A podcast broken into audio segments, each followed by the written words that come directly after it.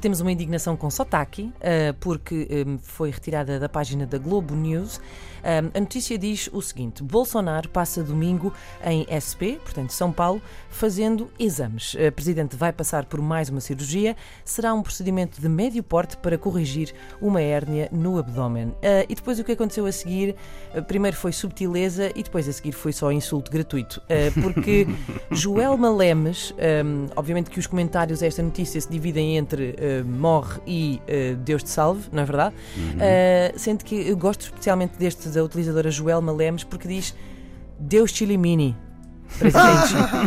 e tu pensas, ok, ela quer dizer Deus te ilumine, Presidente, mas enganou-se. Não, não, ela quer dizer mesmo Deus te elimine, Presidente, te desejo o dobro que desejou a Dilma. Portanto. Ai, peraí, não peraí. acabou, isto não acabou. Isto ainda não acabou.